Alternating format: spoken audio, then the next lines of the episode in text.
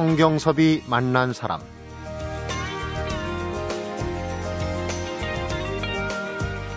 왜 돈의 인문학인가? 나를 끊임없이 모독하는 힘에 굴복하지 않는 어른 어디에 있는가?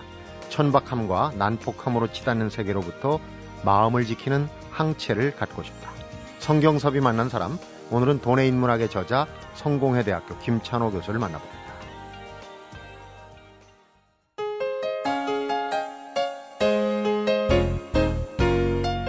김 교수님 어서 오십시오. 예, 안녕하세요. 안녕하십니까. 예. 돈 얘기를 좀 오늘 해야 될 것 같은데 돈은 사실 뭐 문학 작품 또 예술 작품의 주제로 예. 각광을 많이 받았어요. 예.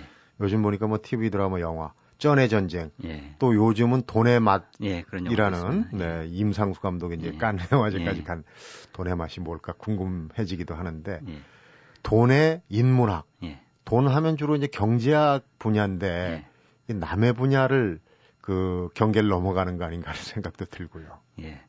돈은 누구나 다 관심사라고 생각합니다. 네. 그러니까 돈에 신경 쓰지 않고 사는 사람들은 없고요. 어, 거의 매일 음, 매 순간 돈을 생각하는 사람도 많이 있는데 그러다 보니까 이 돈이라는 걸 거울로 삼아서 우리의 삶과 마음을 들여다볼 수 있지 않을까 하는 생각을 하게 됐습니다. 네. 그리고 저 개인적으로는 왜 제가 사회학이나 이런 쪽을 공부했는데 인문학적으로 돈을 성찰하게 됐나 이건 지극히 개인적인 체험일 수도 있는데 네. 어 제가 이제 여기저기 강의를 하러 다닙니다. 그런데 강의를 청탁할 때 가끔은 강사료를 물어봐요. 네. 그럼 대답하기 되게 난감하거든요. 내가 두 시간 이렇게 강의하면 얼마의 값을 매겨야지 마땅할까. 음.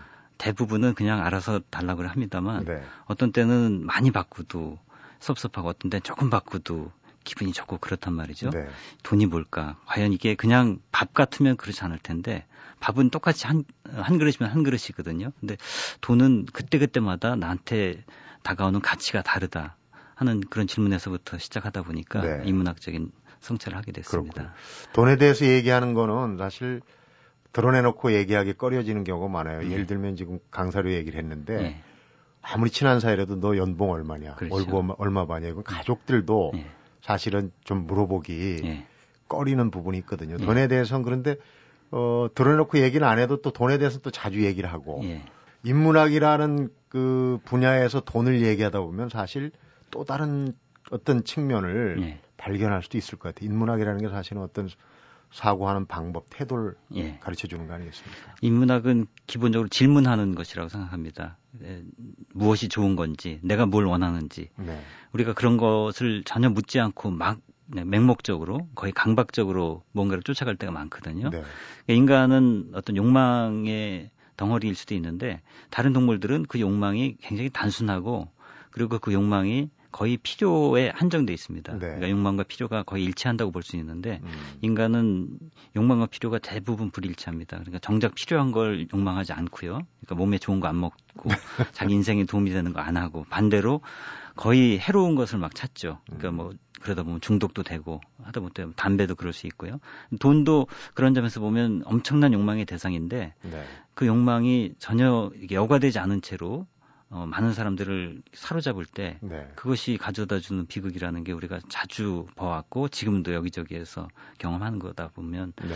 이건 경제학적으로만 풀 수 없는 음. 그래서 그 케인즈라는 학자도 경제학자가 한 말입니다만 어, 경제를 움직이는 게 야성적 충동이다. 음. animal spirit이다 하는 말로 했거든요. 뭔가 알 수 없는 광기 같은 거 그게 우리 안에 깃들어 있어서 돈이 그걸 가장 쉽게 이게 끌어내는 매체가 되는 것 같아서 네. 네. 인문학이 필요하다는 생각을 했습니다. 저도 한 말씀 거든다면 예. 돈이라는 받침이 잠깐 뒤집어지면 독이 됩니다. 아 그렇군요. 아. 얼마 전에 그 청소년들 그 부패 의식 조사를 하면서 예. 돈에 대해서 어느 정도 그 호감을 갖고 있는데 음. 어 감옥에 가더라도 음. 한 10억 정도를 예. 벌수 있다면 부패를 저지르겠다. 이렇게 답변한 예. 학생들이 열에 한 두 명 정도 된다고 들었어요. 예. 그만큼 이제 돈을 어, 효용같이 좋아하는 건데 음.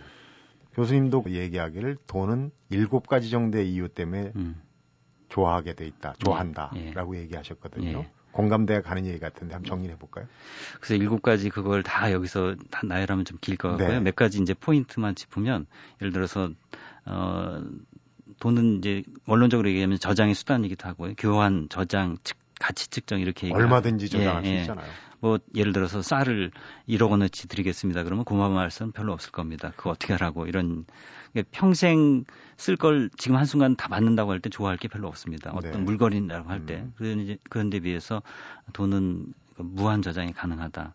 그다음에 이제 물려주는 것도 누구한테 전달하는 것도 쉬운데 굉장히 간편하잖아요. 그죠? 네. 온라인으로 바로 개체 기자회체가 되기도 하고 특히 이제 어, 자녀한테 뭔가를 물려준다고 할 때요. 권력을 물려주기 쉽지 않습니다. 네. 명예 그것도 어려워요.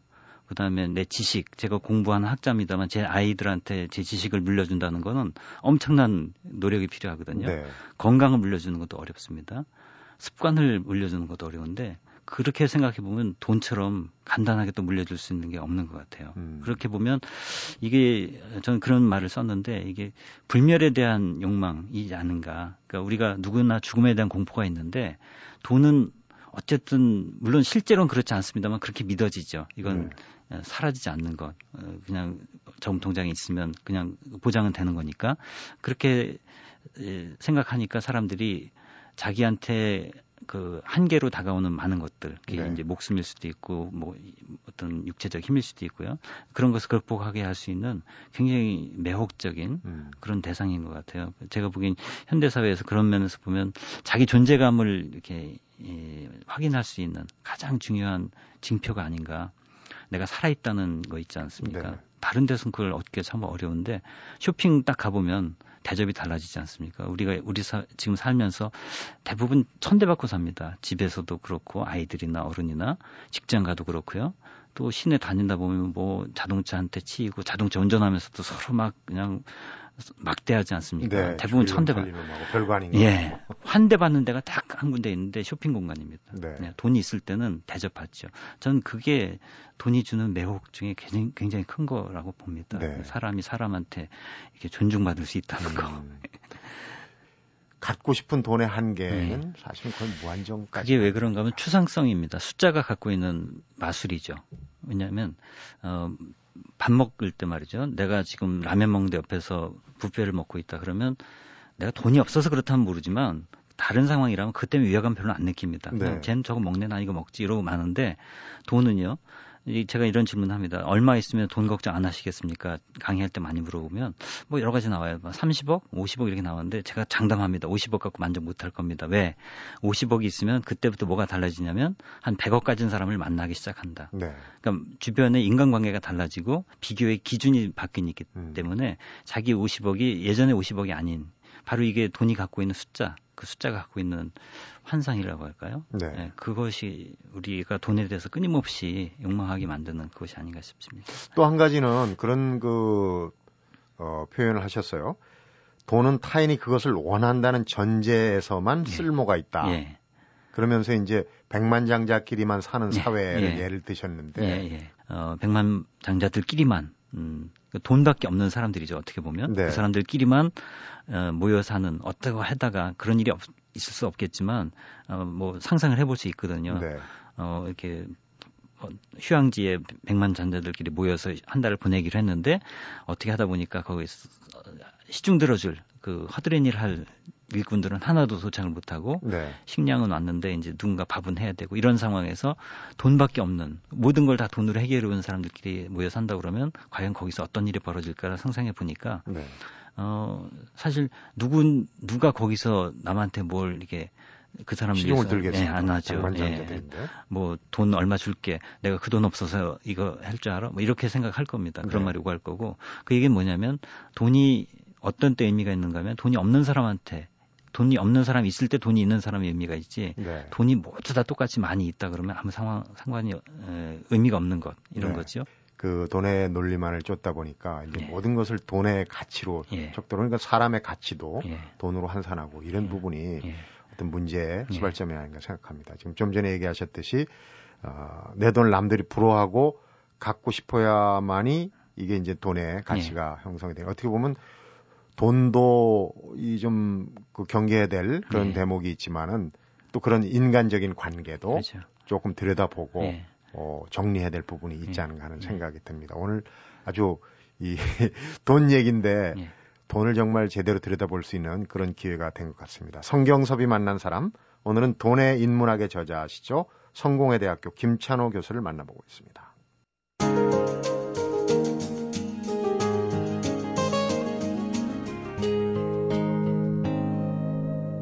성경섭이 만난 사람. 아시는 분도 있는 얘기일 수는 있어요. 그런데 돈의 속성을 얘기할 때 남태평양 군도의 그 예, 야프섬. 섬이죠. 야프섬에서 예, 이제 예, 돌돈. 예. 이게 뭐 큰 거는 4, 5톤짜리 돈이 있다고 그러는데 예, 예.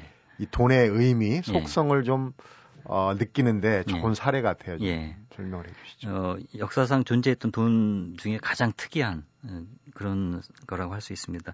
돌로 만들어졌고 굉장히 커서 어떤 경우에는 사람 키보다 큰 그런 돈도 있었습니다. 네. 지금도 이제 남아 있고 지금 사용 예, 사용하지는 않지만 예, 19세기 20세기 중반까지도 사용이 됐다고 합니다. 근데 그걸 실제로 거래에 사용했다고 하는데 어떻게 이걸 주고받았을까? 음. 그 많은 궁금증이 이제 생겨날 수밖에 없는데 어, 실제로는 아주 간단했던 거죠. 어, 저 돈 네 거야 이제부터 이렇게 이제 말로 해서 끝나는 거죠. 네. 마을 사람들한테도 이제부터 이 돈 이 사람 거니까 그렇게 알고 있어라고 음. 하면 되는 건데 위치는 옮기지 않고 예, 옮기지 않고요. 어, 말만 오가는 거죠. 좀 이해가 안 되죠. 그게 어떻게 통용이 될까? 근데 어, 어떻게 보면 그 사람들이 보기에 우리가 더 이해가 되지 않는다. 왜냐하면 우리가 지금 사용하는 돈의 상당 부분은 다 숫자로만 왔다 갔다 하거든요. 네. 손으로 만져서 쓰는 돈은 지극히 일부에 불과합니다. 대부분 사람들은 온라인으로 받고 네. 현금이 실제 쓰는 것보다 카드 카드나 뭐 온라인 이자 계좌이체 이런 걸로 하지 않습니까? 그렇네.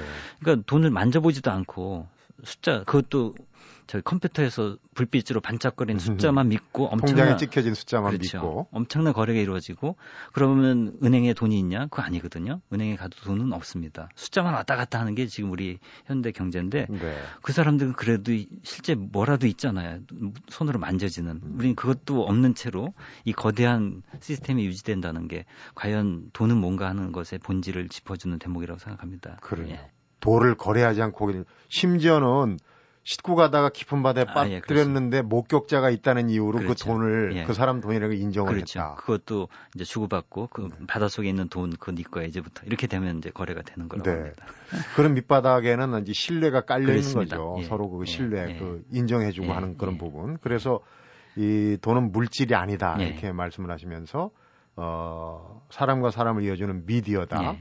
그래서 미디어만큼 그 어, 사회 구성원들을 연결해주고 영향을 미치는 음. 그런 큰 존재가 없는데 돈과 미디어를 비교를, 비교를 하셨어요. 여기서 미디어는 좁은 의미의 미디어가 아니라 굉장히 큰 의미의 미디어인데요. 네. 그렇게 보면 사람과 사람을 연결해 주는 것은 예를 들어서 뭐 권력도 어떻게 보면 행정 체계 이런 것도 미디어라고도 할 수 있습니다. 네. 크게 보면. 근데 그 너무 큰 개념이긴 합니다만 어쨌든 어, 사람과 사람 사이에 뭔가 상호작용이 일어날 수 있도록 해주는 그런 기호 체계거든요. 네. 그런 점에서 정말 이건 하나의 언어이고 시스템이라고 볼 수 있죠. 네. 그리고 거기에는 신뢰가 전제가 되고 우리 말도 그 사람이 거짓말 한다고 그렇게 확실하게 내가 믿는 순간 아무런 소통이 이루어질 수 없는 것처럼 음. 돈도 역시 에, 신뢰를 토대로 하고 있고 그러다 보니까 공약을 남발하듯이 공약은 말하자면 인플레이션이라고 봅니다. 언어의 네. 인플레이션. 연애할 때 막 내가 뭐 해줄게 해줄게 음. 결혼 이후에 다 이제 에, 공수표 그렇죠. 네. 그런 것처럼 어, 돈도 똑같은 논리로 어, 인플레이션 일어나듯이 화폐 언어에도 일어나고 저는 그런 관계라고 볼 때 미디어라는 비유가 적절하다고 생각을 음. 합니다. 근데 문제는 그런 관계에 큰 영향을 미치는 돈이 예. 힘, 역할이 점점 너무 커지고 있다는 게 문제 네. 아니겠습니까? 예, 특히 최근에 와서는. 예. 그러니까 그 돈과 인간의 관계 음. 또이 돈을 어, 돌리는 시스템을 어떻게 할 것인지 이런 부분에 대한 좀 연구가 고민이 좀 많아야 되지 않을까. 그러니까 이게 함께 가는 건데요. 음, 돈으로 매개되는 시장적 거래 이것이 점점 확대되고 예전에는 돈을 별로 필요로 하지 않았던 그런 관계, 이걸 호혜라고 합니다만 네. 예를 들어서 우리 한 20년 전만 하더라도 이사할 때 당연히 친척 친구들 와서 서로 도와줬습니다. 도와주고. 김장할 때 또 품앗이 했습니다. 자장면 한 그릇에 그냥. 그렇죠. 네. 지금 그렇게 했다면 욕 먹죠. 그럼 왜 그렇게 못하냐? 바쁘거든요. 왜 바쁘냐? 돈 벌려고 바빠요. 왜돈 네. 버냐? 이삿짐 이, 포장이사 하면 돈 들잖아요. 네. 뭐 예를 들면 점점 우리 삶이 고비용 구조로 가는데 그건 왜 고비용 구조냐 하면은 전 사회적인 기반, 어떤 협동적인 것, 돈을 주고받지 않고 서로 그냥 돕고 도왔던 이런 네. 관계들이 해체되는 것과 함께 돈이 점점 중요해지는 거다. 음. 그러니까 악순환이라고 볼 수 있죠. 품맛이라는 건 지금 이제 예, 거의 없어지고. 예, 예. 그러니까 돈이 중요해질수록 돈 벌려고 노동시장에 오랜 시간이 있어야 되고 그러다 보면 어, 다른 관계들을 쌓아가기에는 이제 여력이 안 되고 그러면 음. 또 다시 돈에 의존해야 되고 이런 악순환이 이제 특히 한국에서 굉장히 빠르게 진행됐다고 생각합니다. 네. 조금 큰 틀에서 세계적으로 보면 네. 지구촌에서 돈의 논리를 잘못 깨달아 가지고 우리 이제 IMF로 아주 네, 혹독한 시련을 네, 겪었어요. 근데 네. 이 경제 불확실성, 예측 불가능성 뭐 이런 것 때문에 네. 사실은 미국이라는 네. 정말 자본주의의 종주국에서도 금융위기를 겪었거든요. 그렇죠. 그러니까 예. 돈의 논리를 갈수록 앞서가는 돈의 논리를 음. 쫓아가지 못한다는 얘기 아니에요. 어떻게 보면 인간이 발명해 놓고 스스로 통제하지 못한 게 많았지 않습니까? 음. 기계 중에도 그런 게 많고요. 화학 물질도 그런 게 있고 돈도 인간이 발명한 건데 이걸 특히 인터넷 시스템이 발달하면서 미국 같은 경우 더 그렇게 된 것도 있거든요. 그러니까 예전 같으면 그냥 그 나라 안에서 끝날 문제가 전 세계적으로 이게 파장을 일으킨 거 아닙니까? 네. 너무나 쉽게 금융 파생 상품이라는 것이 거래가 되고 한국 사람들도 멋모르고 그걸 구입하고 뭐 우리는 직접 피해는 크지는 않았습니다만 어쨌든 이게 인간이 시스템을 짜놓고 어 이게 말하자면 아주 편리한 시스템을 짰는데 안전장치는 소홀하게 한 네. 거죠. 그러니까 예를 들어 자동차를 비유하자면 엑셀레이터 엔진은 엄청난데 브레이크 장치는 그냥 아주 후진 거 네. 이렇게 해놨다 보니까 제동을 걸어야 될 때 걸지 못한 음. 그런 거라고 생각, 합니다 그런 면에서 조금 우리 일상 눈높이에 맞춘 비유를 하셨어요. 경제학자하고 네. 기상예보관에 네. 공통점이 있고 또 네. 차이점이 있다. 네. 재밌던데. 그 이제 경제학자분들이 들으시면 굉장히 기분 나빠하실 얘기인데 이건 아마 경제학 쪽에서 나온 얘기 같아요. 저도 그런 책에서 본 거고요. 그러니까 어, 둘 사이에는 이제 예보를 많이 해야 되는 네. 그런 영역인데 어, 아쉽게도 둘 다 자주 빗, 빗나간다. 근데 결정적인 차이는 뭐냐면 기상 예보가는 적어도 내일 날씨는 틀려도 오늘 날씨는 어쩌다는 것은 알고 있다. 정확하게. 네. 음. 근데 경제학자는 현재 상황도 제대로 알지 못한다. 그래서 경제학자는 아주 극단적으로 이렇게 또 이제 거기에 얘기를 합니다. 어제 예측한 게 오늘 왜 틀렸는지 내일 알아내는 예, 그걸 그게 이제 경제학자다라고까지 이렇게 비, 비아냥거리는 걸 지나고 나서야 예, 어. 예. 그만큼 기상을 예보하는 것 이상으로 예. 돈의 논리를 예측하고 예보하는 게 어렵다는 얘기죠. 이게 그만큼 이제 사람의 마음이 그 말, 엄청난 눈덩이처럼 파장을 일으켜서 경제학의 숫자 논리로는 알 수가 없는 거죠. 이건 경제학자의 문제가 아니라 경제학이라는 도구는 어쩔 수 없다고 생각합니다. 네. 그러니까 이건 돈이라는 게 그만큼 여러 영역이 같이 맞물려서 돌아가는 현상이기 때문에 어, 가, 그래서 최근에 이제 그 화폐 심리학도 있는 거고 행동 경제학이 바로 최근에 각광받는 것도 네. 인간의 마음에서 여러 가지 경제적 행동의 기원을 찾아보는 그런 음. 시도라고 할 수 있습니다. 기업 CEO들이 왜 인문학에 네. 심취하는지 알겠습니다. 경제학의 어떤 어, 즉각적인 상황의 어떤 해결책보다도 그걸 예. 좀 멀리서 예. 들여다보고 예. 어, 관점을 갖게 예. 만드는 예. 지금 이제 그런 어떻게 보면 한 수 위의 얘기를 음. 해주시는데 김 교수님께서 그러니까 돈과의 관계에서 이 소유의 개념보다 관계의 개념으로 음. 나아가야 된다 이렇게 얘기를 하셨거든요. 쉽게 얘기한다면 예, 핵심은 이겁니다. 그러니까 돈에서 가치로 넘어가자. 가격에서 가치로. 제가 책에서 두 번이나 그 얘기를 했는데 한국의 대학생들한테 물어봤습니다. 아버지한테 뭘 원하냐. 음. 그랬더니 돈밖에 없다. 물려받고 싶은 게. 그게 40%가 넘었습니다. 그래요. 예, 돈 밖에 없다. 돈이 1등이고 나머지 2등 다른 거 있는 거 빼놓고요. 돈 이외에는 아무것도 아버지한테 원하는 게 없다가 40%가 넘었다는 거죠. 그렇다면 이게 뭘까? 아버지의 존재 가치는 뭘까? 이런 질문을 해야 된다는 거죠. 네. 부자 관계가 없는 거잖아요. 이건 기능적으로 도구화된 밥벌이의 수단 이거밖에 없는 거죠. 네. 과연 우리가 그런 삶을 원하는가? 아버지든 아니 아이든 그럼 아버지한테 질문해 볼 수 있는 겁니다. 아버지는 그러면 아들은 그렇다 쳐요. 아버지는 뭘 물려주고 싶고 물려줄 수 있는가? 음. 이런 질문 해보면 많은 분들이 어, 돈밖에 없네? 라고 대답할 것 같아요. 지금 네. 분위기로 봐서는. 극단적인 게 이제 기러기 아빠까지 가는 겁니다만 돈만 벌어오면 아버지 역할은 끝난 다 했다 이렇게 여겨지는 분위기. 네. 이것도 한국이 좀 심한 것 같아요. 그래서 이 관계에 초점을 맞추자는 것은 어, 가치의 원천이 뭐 자연에도 있고 내 마음에도 있고 여러 가지가 있지만 전 사람과 사람 사이의 관계 속에서 네. 가치가 발생한다. 하다못해 우리가 힘든 일 있을 때 위로의 한마디 때문에 어, 딛고 일어서기도 하고 별거 아닌데 다른 사람의 말 한마디에 상처받고 극단적인 선택을 하는 경우도 있지 않습니까? 네. 그게 아무런 동물의 세계는 그런 일이 없습니다. 근데 별거 아닌 그 의미 하나 때문에 사람들이 삶에 좌우가 되는데 그런 것이 숫자로 매겨 가치가 매겨지지 않는다고 해서 우리는 너무 간단하게 무시하고 넘어온 것 같아서 네. 이제 그 무형의 가치 음. 이런 것을 찾아가고 누구나 사실은 그걸 원한다. 우리가 잊고 살 뿐이다. 그런 음. 말씀드리고 싶습니다. 좀 더 이제 냉정하게 현실을 들여다보면은 사례 한 가지 돈에 얽힌 거는 정말 아무리 가까운 사례도 예. 돈 거래를 하지 마라. 친구에게 어, 돈, 친구가 돈 거래하면 돈도 잃고 예. 친구도 잃는다. 예. 이게 이제 어떻게 보면 돈의 인문학에 예, 해당되는 얘기인지도 모르겠어요. 예. 그러니까 그 화폐적 관계로 일단 넘어가면 다시 비화폐적 관계로 가기 되게 어려운 경우들이 있습니다. 네. 그러니까 이제 마이클 샌델 교수도 그 예화를 이번 책에서 다른 책에서 인용을 했습니다만 유명한 사람입니다. 이렇게 에, 그 유치원 보육원에서 어, 아이들을 부모가 밤에 데려가야 되는데 늦게 오는 늦게 데려가서 결국 네. 거기 담당자들이 추가 근무를 하게 되니까 자꾸 이런 일이 반복되니까 안 되겠다 이거 늦게 오는 만큼 음, 벌금을 물리자. 그러면 음. 좀 이제 일찍 데려갈 것 같아서 그랬더니 이제부터는 어떻게 되냐면 어 이제 도, 아, 더 당당하게 음. 돈 내면 되지 뭐 하고서 비용으로 생각하는 거죠. 네. 예. 그랬더니 어 이게 원래 의도가 아닌데 하고서 원래대로 다시 돌렸거든요. 없애기로 했습니다. 벌금을. 그러면 이제 자발적으로 일찍 데려갈 줄 알았. 근데 네. 이제는 어떻게 되냐면 어 이제 공짜네. 음. 이렇게 된 거죠. 그러니까 한번 금전적으로 가격이 매겨졌다가 그걸 가격을 없애지 않습니까? 지불하지 않도록 만들면 네. 사람들은 그걸 원래대로 가는 게 아니라 이제 공짜라고 생각해 버리는 거 이런 것처럼 제가 이제 약간 얘기가 돌았습니다만 친구 관계에도 금전적인 거래가 너무 많아지다 보면 어, 그 그것으로 굳어져 버리는 음, 모든 게 그렇게 숫자로 딱 어, 재단돼 버리고 네.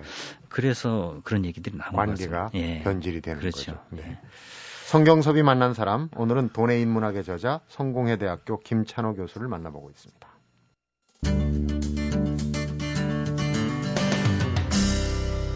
성경섭이 만난 사람.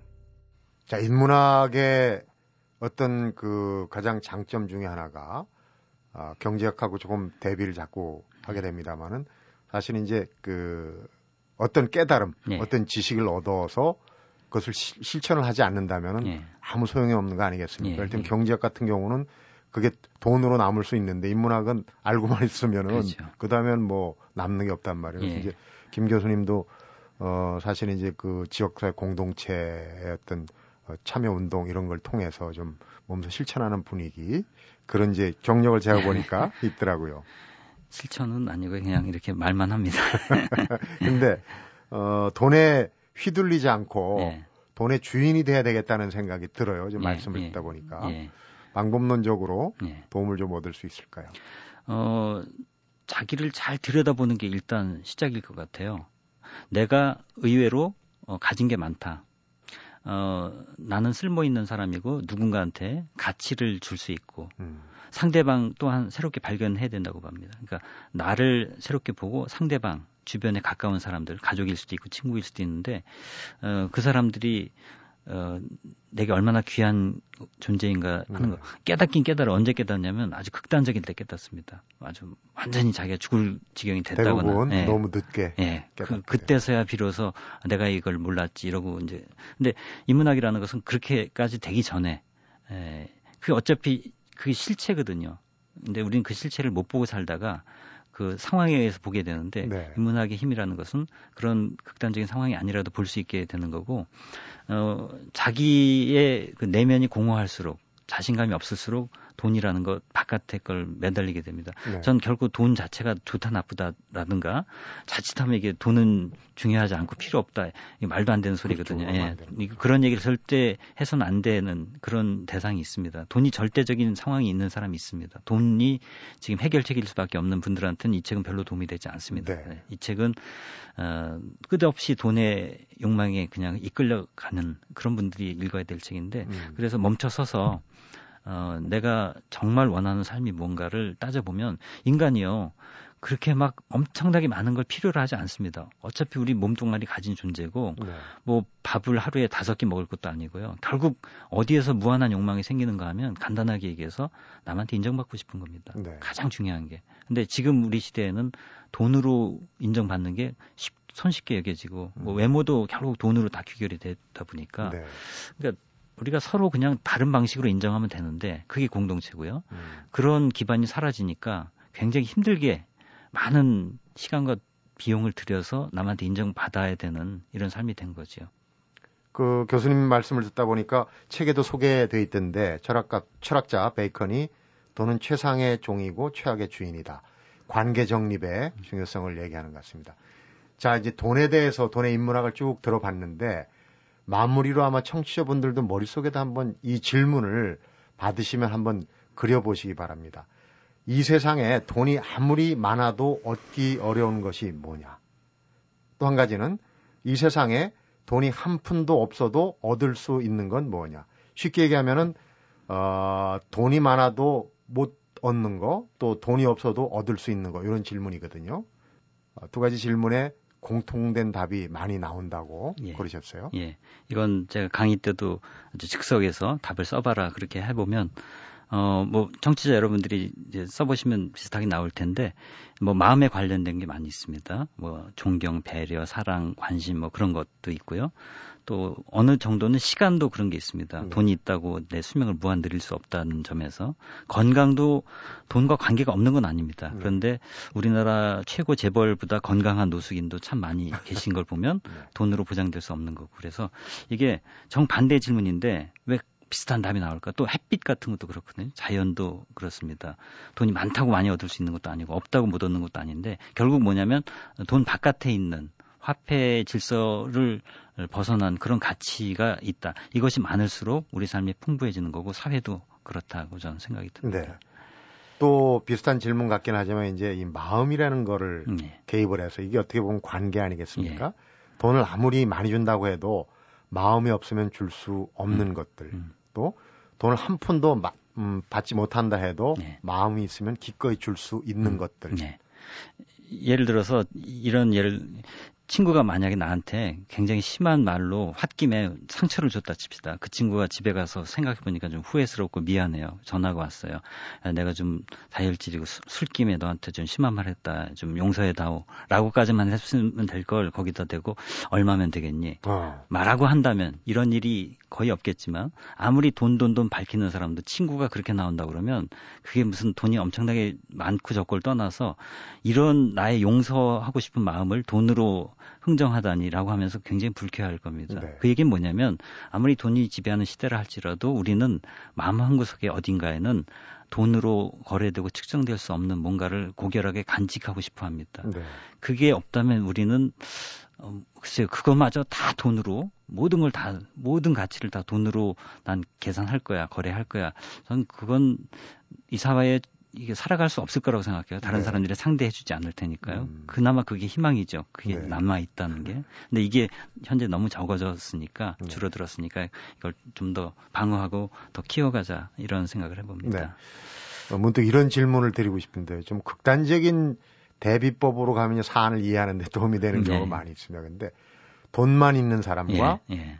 돈만 없는 사람. 그렇죠. 어느 쪽이 더 행복하고 불행할까요? 그 한때 러시아에서 그런 얘기 나왔다 그래요. 초기 90년 초에 우리 해외 자유 여행 자유하러 해서 많이 갔을 때 그때 달러 그 가치가 높아갖고 우리 네. 환율이 엄청나게 돈 썼는데 그 러시아 사람들이 한국 사람 보면서 한국 사람들은 돈만 있고 우리는 돈만 없다. 음. 거기서 제가 힌트를 얻어서 이렇게 아. 써본 건데 돈만 없는 사람은요 하다못해 돈 많은 친구 중에 나 돈 줄 수 있는 친구까지 있거든요. 어. 얼마나 좋습니까? 돈만 있는 친구는 건강도 없고 내일 죽을 수도 있는 겁니다. 극단적으로. 그러니까 극단이니까 이거. 네. 그렇게 보면 근데 얼핏 생각에는 어, 돈만 있으면 되지 않나. 근데 만약에 예, 이런 조건 냈습니다. 100억 원 줄 테니까 아무것도 하지 마. 친구 만나지 말고 쇼핑만 해. 어, 일도 하지 말고 자원봉사도 하지 말고 쇼핑만 해. 100억 네. 줄 테니까 친구 없어. 전 그 삶을 선택할까? 전 아닐 거라고 보거든요. 음. 그렇게 보면 어 우리는 아무리 돈에 지금 치여 산다 할지라도 어느 부분에가는 어 자기 삶의 어떤 진실한 본질 이것을 잡고 있는 그 영역이 있지 않을까 이렇게 생각을 합니다. 음, 없는 사람들의 유한같이 들리기도 하지만은 어느 문학 작품인가 뭐 소설에 보면 이 돈을 주체할 수 없이 네. 많이 가진 경우에 오늘은 뭘 하고 또 이 돈을 네. 쓸까 너무 고민스럽고 네.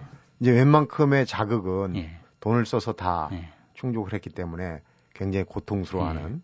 네. 한 가지 덧붙이자면 이게 꼭 그 시장적 경쟁력도 마찬가지입니다. 돈 돈 돈 하는 나라들이 돈을 많이 버는 게 아니거든요. 네. 진짜 어떤 일에 몰입하고 재미를 붙이고 하는 사람들이 결과적으로 돈이 따라오는 경우가 많기 때문에 한국 사회처럼 이렇게 돈 돈 돈 이렇게 모든 사람들이 시달리는 사회가 없거든요. 네. 근데 우리가 풍요로워졌나 경제적으로 강국이 됐나 그거 아니라고 생각합니다. 오히려 돈을 돈을 좀 잠깐 잊고 그 가치 그게 뭐 경제적 가치든 뭐든 간에 삶을 즐겁게 하고 음. 우리 삶을 좀 더 드높이는 이 뭔가를 추구할 때 오히려 경제적으로도 어 결과적인 풍요가 온다고 저는 그렇게 생각합니다. 네.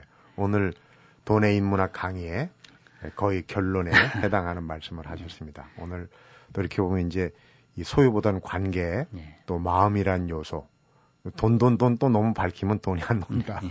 그런 얘기 인상 깊게 잘 들었습니다. 그나저나 뭐 어, 어쨌거나 필요한 정도의 돈은 우리가 당연하죠. 좀 예. 어, 거두면서 예. 살수 있었으면 그게 이제 최소한의 행복 조건 아니겠습니까? 예. 청취자 여러분들도 오늘 하루 좀 원하는 만큼의 경제적인 풍요는 이루시되 돈에 너무 어, 얽매지는 마셨으면 하는 얘기입니다. 오늘 강의 여기서 마무리를 할까 합니다. 말씀 재밌게 잘 들었고요. 시간 내주셔서 고맙습니다. 감사합니다. 성경섭이 만난 사람 오늘은 돈의 인문학의 저자 성공회 대학교 김찬호 교수를 만나봤습니다.